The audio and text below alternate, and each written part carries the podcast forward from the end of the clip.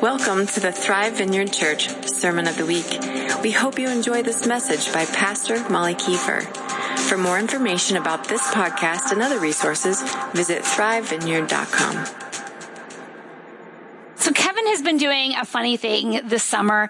Um, he, you know, he plays a lot of golf. I think it's a lot of golf, but that's probably in the eye of the uh, budgeter, right? Um, but he's been playing some golf, and he plays regularly with one friend, one neighbor. And um, instead now of just going out and enjoying a beautiful weekend morning or a sunset, what is it called when it's sunset? Um, twilight round, um, and enjoying just the beauty of the environment and keeping track of your, his score, you know, like how, how did I do this week or keeping track of maybe like, how are my drives today? Are my, am I getting long drives, like my yardage here, right? Instead of keeping track of just those type of evaluations and like, you know, my front nine versus my back nine. Well, now he has added a whole other tracker beyond just the scorecard on, on the driving wheel there.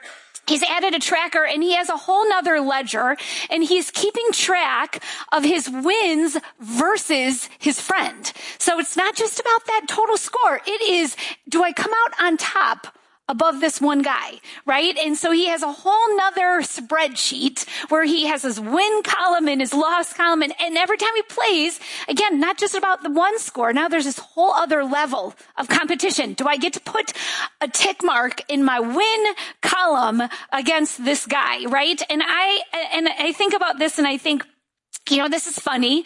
This is like strange and funny and a whole nother, you know, a whole nother thing where you have a really bad day because you lost to this guy, right? Or a really good day because you beat him.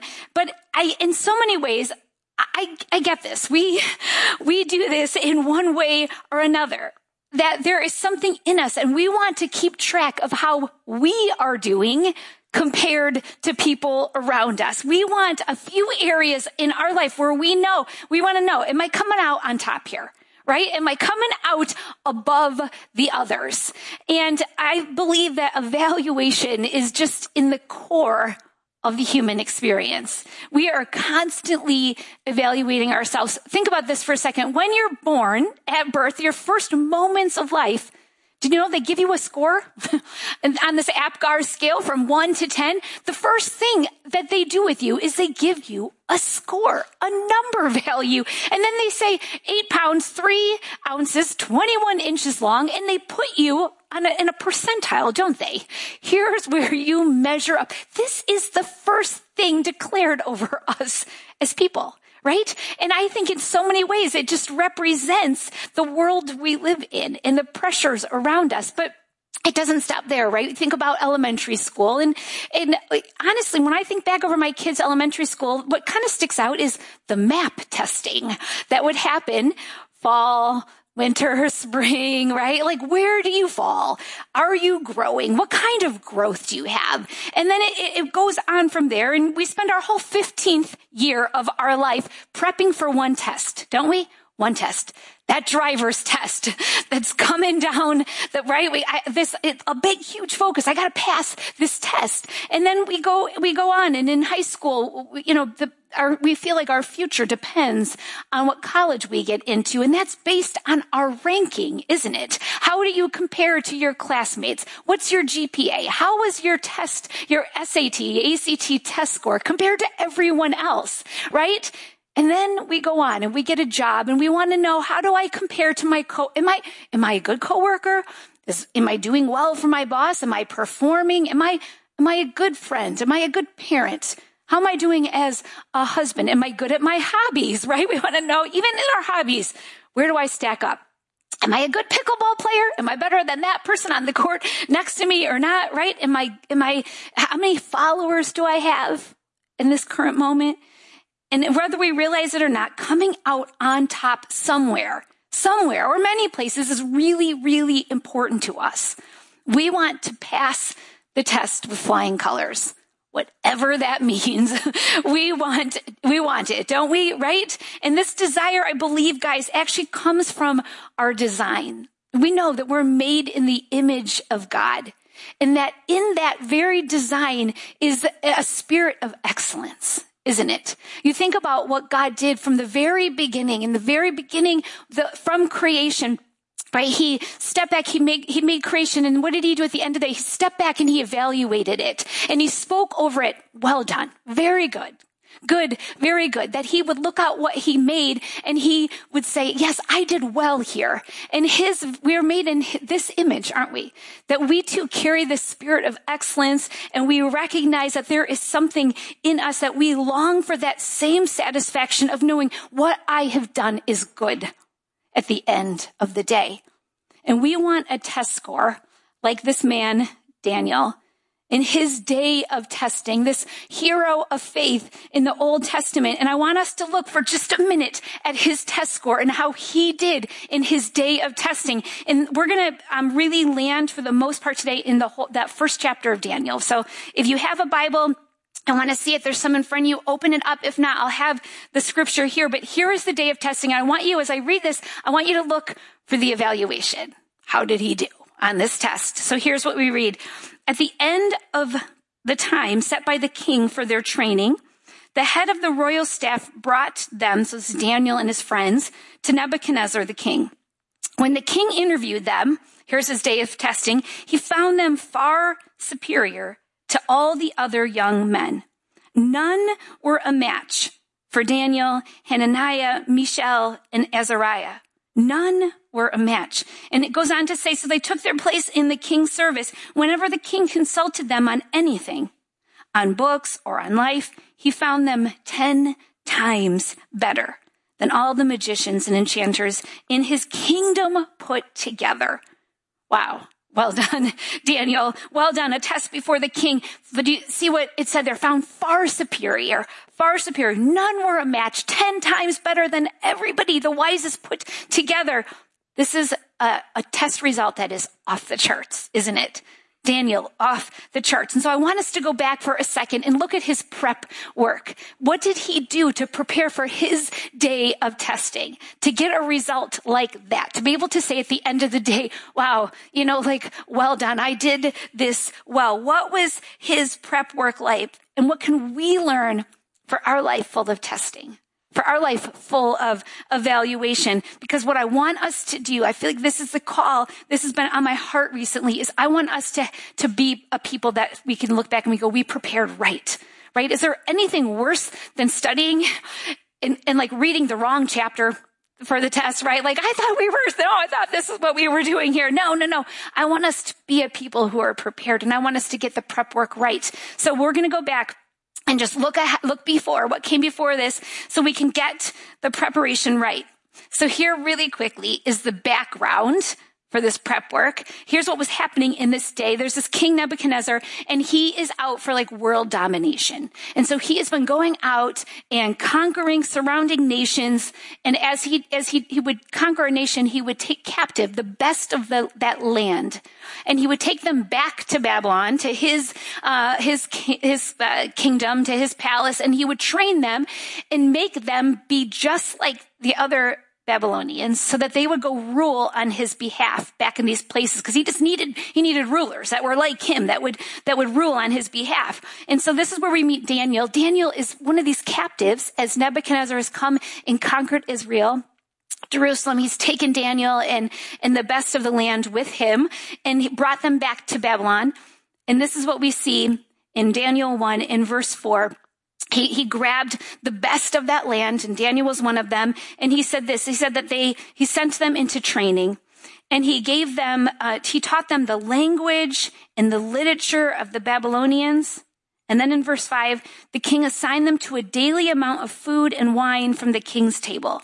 They were to be trained for three years. And after that, they were to enter the king's service. So this is a training period. And in this training period, it's all focused on teaching uh, language and literature, and culture and, you know, history and customs of the, the Babylonians. Um, and they were taught well and they were fed well. That's all the information we got. This is how you're going to become like us. We're going to teach you well and we're going to feed you the best food available in the kingdom.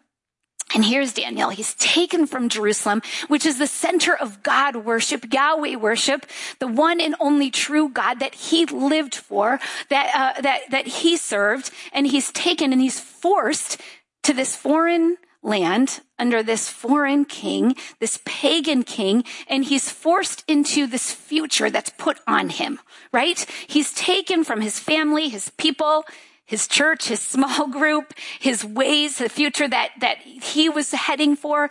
And he is, is forced into a different way of life. He's forced into service. He's forced into a culture that is completely pagan that is like anti God. It's not neutral. It's anti God, right? Because God worship is based on the fact, no, you one true God, one true God. And he's forced into this, this world of like a thousand gods and all these like rituals. And he's forced into this life. Now, we just want to pause for a second. Does this sound like a backdrop for excellence?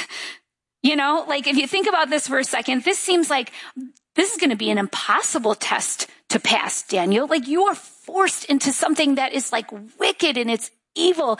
And, and these people expect this of you and they're defining who you're going to be and what you're going to do with your life and, and, you know, where we're going to, they're going to put you somewhere. It's like, you know, he's just this slave, this captive to this pagan God. And in case we think that all of our circumstances have to line up for something good to happen, if all of our circumstances have to be in place, if we kind of have this expectation, you know what? Nothing good is going to happen here. Do you see what's going on in my life right now? Right? If we think that it's all based on our circumstances just ticking along a golden road, to be able to do anything of value, to be able to make an impact, to be excellent. Well, let's just get some comfort for Dan, from Daniel's life, from his story here, because he chose none of this. And it was all anti anything he had ever lived for, right? So that's kind of the backdrop, the backdrop of what happens. And if you're look, following around along in chapter one, Here's the next bit. Here is where we zero in on the prep work. Okay, verse 8. But Daniel determined that he would not defile himself by eating the king's food or drinking his wine. And he decided this. He's like, I am not going to eat this. And so he goes to the guy in charge of his food and he says, listen, I, I don't want to eat what everyone else is eating. This food has been served to pagan gods. And so he says, listen, do us a favor. I want you to test us. And for 10 days, just give us a simple diet of vegetables and water. Vegetables and water only. And so the steward agrees. There's favor on him. And the steward agrees and fed him vegetables and water for 10 days. And at the end of the 10 days, they looked better and more robust than all the others who had been eating from the royal menu. Here is the simple one plan track for his prep work. Daniel didn't defile himself with the food that was offered to the pagan gods. He denied himself of this royal table, the food and the drink he could have.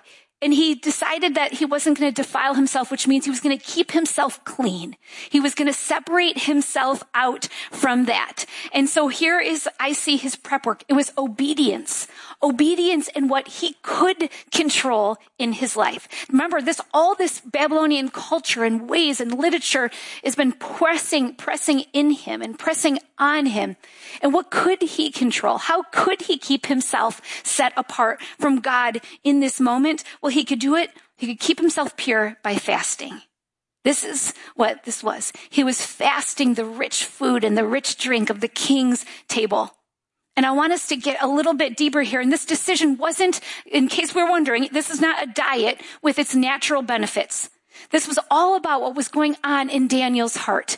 And in this moment, in his heart, he was um, separating himself out from this pagan culture. And he was saying, but my heart is still holding on to the living God that my heart is still trusting. My heart is still waiting. My heart is still hoping for God in his ways. And this is the only way that I can represent it here in this foreign land is I can keep my heart pure by, by fasting, by denying myself the, the comfort and the strength and the delight maybe of this, this king's table. It was keeping his heart clear it was keeping it still in worship of the living God in this culture. It was all he could do. And when the test came, he was ready, wasn't he? I mean, guys, I'm not making this up. This is what the scripture says. It goes from this, this bit of prep work right into found superior. No one, no, out, outplayed everyone. No one was a match in all of the kingdom. And so here's what I want to do, guys. I want to make a case today for us to fast as powerful prep work too. I want to make a case that I, I can't get around. I can't deny what was happening here and the results that God brought so that like Daniel, we can keep our hearts open and clutter free, that we too can see the results uh, of the, the testing that Daniel saw, that we could see results like this in our day, that when we are pressed, that we're pressed, out comes the spirit of the living God. That we are, when we're desperate, when we're in need, and when we're tried, out comes the wisdom of God, the creativity of God, the goodness of God. Out comes something that is way beyond us, our personalities, our abilities, our intellect alone. Out comes what only God could put in. Can we look for just a second at what happens when we fast? So here are a couple fasting foundations. The first and foremost, this is what the heart of fasting is. It's turning from something you can get toward something only God can give. This is what it's all about at the foundation of it. So guys, Daniel had a right to the king's table. He did. He had a right. It was maybe one advantage of the whole terrible situation was lunchtime and dinner time and breakfast, right? It's one perk of being taken to this foreign place. It's one perk of the training that he is going through, right? Remember, he's everything else. He had no choice. It's forced upon him where he's living his career. But here's the deal. He emptied himself of this perk.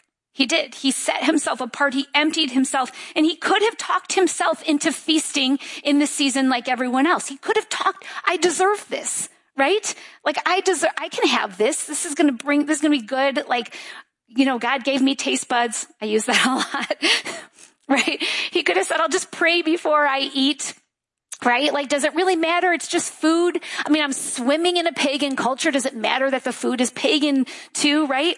But he humbled himself. He humbled himself in obedience to turn down this extravagant food. And as he humbled himself and emptied himself of what he could get, he got what God could give.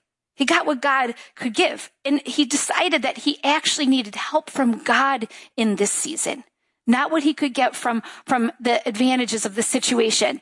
Here's how I know this. Later on, we get a little bit more detail in Daniel 9 and this is when Daniel faces another challenge. And this is what it says. He said, Then I turned my face to the Lord God, seeking him by prayer and pleas for mercy with fasting and sackcloth and ashes. So here's the, the bottom line of what a, what a fast is like for Daniel. I turned my face to God. I turned my face to God. This is, this is it. This is what he was doing away from the comfort and the strength and maybe the distraction of something on earth to, to get what God could give from heaven. Turning towards God in fasting, seeking him in fasting. And how do we know that he's turning to God for help? in strength and wisdom because it says that he paired his his uh, his fast with do you see this prayers and pleas God, I need what you can give. I'm turning to you for your strength, your wisdom, your, you making sense in this terrible circumstance. I need what you have, your perspective. I'm here facing your ability, not mine. And so here's what I see that he did. He paired it up and it's pair, it's prayers and pleas with his potatoes and peas, right? With his veggie diet. He paired these things together and I'm looking, I'm, I'm turning from what I could get to you and you come. I need you here. I need what you can bring. Prayers and pleas with his potatoes and peas. And when, when we, when we pair fasting and prayer, guys, we, we see what God breaks in. We see in Isaiah 58. And I'm going to go through this really fast, but here's Isaiah 58. The whole chapter is about fasting and it gives us fasting from God's perspective, but I want us to see what happens when we pray and fast. Here's what it says in Isaiah 58. It says this. It says that healing appears. It says like, look at it. It says what God, here's what God gives when we empty ourselves. Here, then your light will break forth like the dawn and your healing will quickly appear. Then your righteousness will go before you, and the glory of the Lord will be your rear guard. Then you will call, and the Lord will answer. You will cry for help, and he will say, Here I am. This is the then of fasting. Do you see all these thens? Goodness gracious, the light breaking into the darkness. Anyone feel like there's a little bit of darkness going on in their life or around their life or in their circumstance or in the world? Fast. Then the light breaks in. Then healing will appear quickly. Anyone need healing? Anyone know someone who needs healing? Anyone need a lifting of, of pain, a lifting of oppression? Have we tried pairing fasting and prayer together? Because it says then your healing will appear quickly. Look at this. Then righteousness will go before you and glory behind. I want to be surrounded like that. I want that then in my life. Righteousness and glory before and behind. Then God answers. How many times have we been like, God, I need to know. I need an answer from you. I need to know what you have here. That's the then of fasting. This is what God is saying happens as we turn to him with fasting. It's what Daniel saw poured in in his emptiness, didn't he? Again, like visions, understanding uh, of all, uh, what does it say? Sorry, God gave them knowledge and skill in all literature and wisdom, understanding in all visions and dreams, which would save his life down the road. By the way, he emptied himself and God gave the then of fasting in his life. It says that the hand of God was on them. None was like Daniel, 10 times better. That's God's math, guys, isn't it? That we empty ourselves, that we follow in obedience, and God comes in 10 times better. We give up something that can set ourselves apart, and God goes, okay, now I will add here. In fact, I will multiply right here. This is the way of God. This is the way of the kingdom. When you fast, I'll add like you never could into your life. It's amazing. It's amazing. So why don't I fast? Why don't we fast, guys? Why? Maybe we think that this um, outranking type excellence in life is just for the Daniels, right? Just for back then in that day. Maybe we think uh, that uh, that God won't really appear or break into my life. Not for me, not in my life. Maybe we don't think that the payoff is going to be worth the pain of that breakfast or that lunch or that dinner. I don't know. I don't think that, that when it comes down to it, I really believe the then of fasting will be poured into my life. I think it's a belief issue for me that I don't really believe that these things are going to happen. And I think in so many ways, it was just like did Noah not really believing that an ark was going to save him one day, right? And so I'm making this case, guys, that we do the things that God said to do because he, God, he knows what's coming down the road. He knows the day of testing that's ahead for each of us each of us. And so I'm asking us, I'm asking us to believe what Jesus said. And here's what Jesus teaches in Matthew 6. Jesus, this whole thing is he's teaching his disciples and he lays it out for them. And he says, listen, here's what's going to happen. He says this, when you give to the needy, okay, he's giving us this, these instructions for the future. He's like, listen, when you give, here's how you give. Do it in private. And then there's a follow up and your, the father will reward you, right? Okay. So when you give, yeah, yeah, we get that. We get that. And then he goes on and he says this in verse five. And when you pray, and when you pray, you're going to give, you're going to pray. And when you pray, pray in private. And again, the Lord will see you and he will what?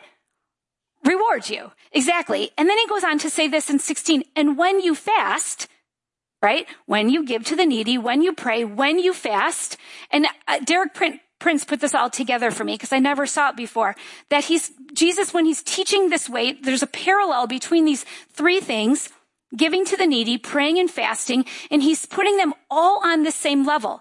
And the assumption was that the, his followers would do all three of these things on a regular basis, that these would be a foundational of our walk with him, right? And he's saying that when you do all of three of these things, he's putting them together, but he's also saying all three of them are just as powerful. And I think that we put in a hierarchy, right? That we believe that um, that prayer, yes, prayer is powerful, right?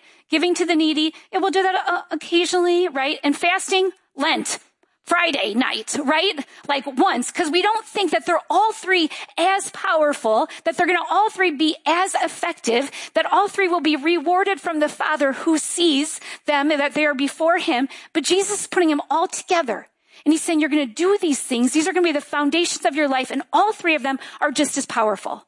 So that means that we need to believe that fasting is just as powerful as prayer, right? That we go to it just as quickly and just as often as we pray. That's what I'm asking for us, that God will bring the then of fasting, his power and provision.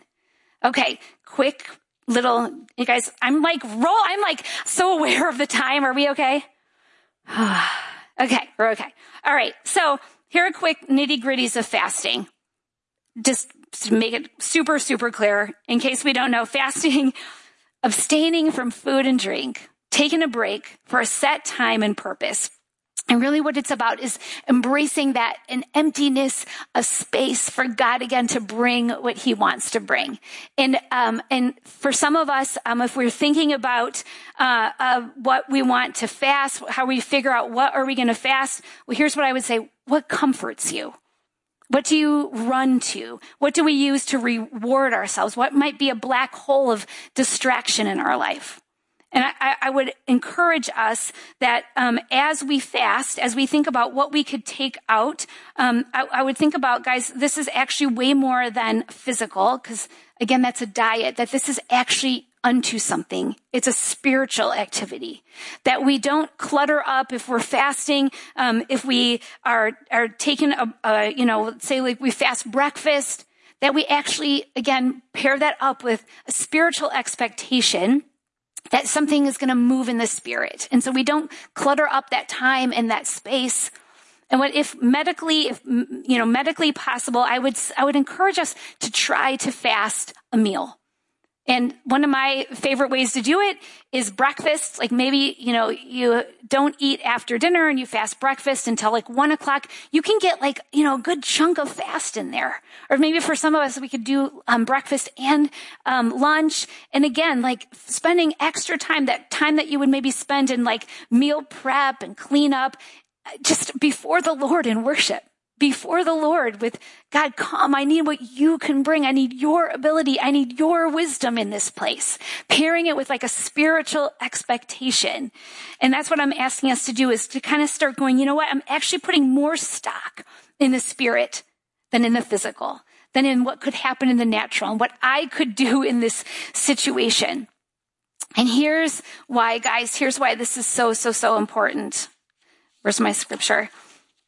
Here's the deal, guys. God is pouring out. God is pouring out. That ever since the beginning of time, what God has done from the very first time we meet him is he comes and he moves in a void, doesn't he? He starts filling the void and the emptiness and the space with his creative ability, with his wisdom, with his strength, with things that would, would be unimaginable and we could never dream up. He fills the skies and he fills the seas and he, he fills our body with his breath. Guys, he is a giver first and foremost, and he has never stopped giving. That he is a God who pours out and he fills in uh, with real goodness and real strength and real understanding. And Jesus taught us, he taught us how to catch what God is pouring out. And he did this in Mark 2. And, and um, while I tell a little bit about this scripture, I'm gonna I'm gonna pull out an illustration here. But in Mark 2, Jesus is talking to the Pharisees and the Pharisees are like, Jesus, Kev, is there a, like a, well, maybe this stool. Can you grab the other stool? Over there. So Jesus is talking to the Pharisees and they're all saying, Jesus, why aren't people fasting? Like, why aren't your disciples fasting? And Jesus starts answering and he starts answering by teaching with this lesson. And he says this, he starts talking to them about wine. And he says, listen, here's the deal.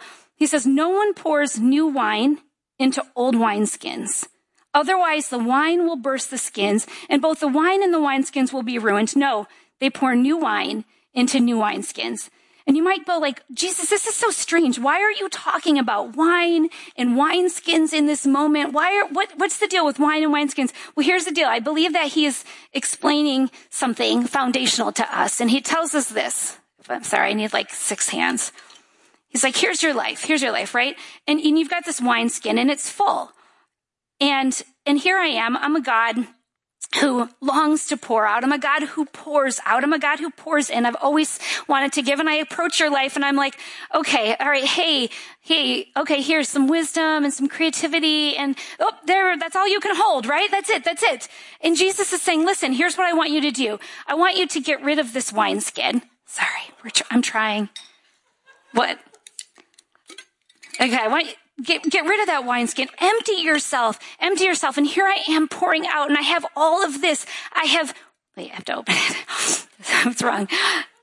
I have creativity. I have wisdom. I have abundance. I have my, my voice. I have my kindness. I just want to pour it in. I want to pour it in. So get empty and fasting and I can fill you up like you couldn't imagine. I could fill you up with goodness and kindness and wisdom, right? Like we want to hold what God is pouring out. This is my main point here. We want the emptiness that we can, we can be containers, that our containers can be ready for where the God of creation, the God who was from the beginning, the God who is coming back, the God who has the beginning and the end, the God who loves to, to be gracious to us, the God who loves to manifest himself, share his majesty and his glory with us. We want to hold what he is pouring out, don't we, church?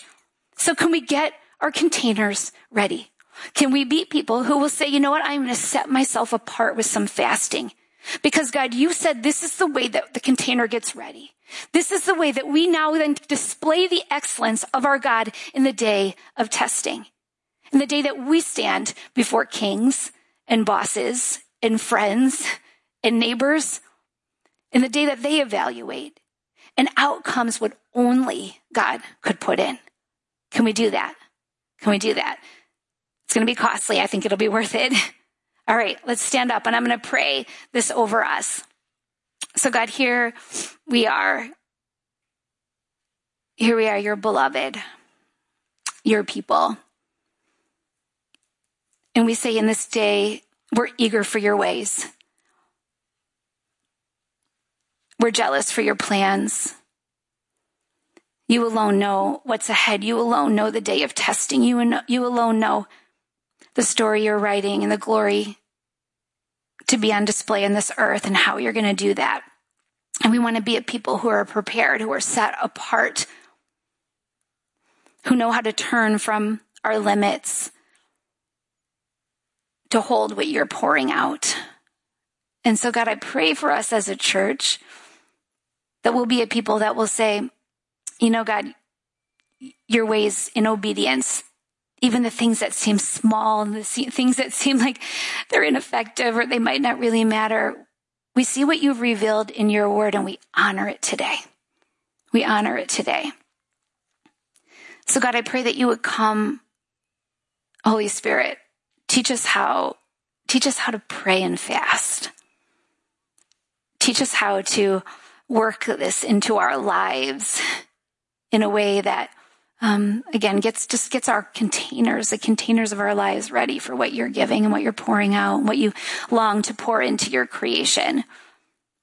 Because too, God, we just we know that we long to carry the very, very well. It is well, very good of God on this earth to display your nature, your acts, your wonders in our day. And so, God, I pray for these ones. I pray that um, that not that fasting would be easy, but the fasting would be effective in our lives. In Jesus' name, amen.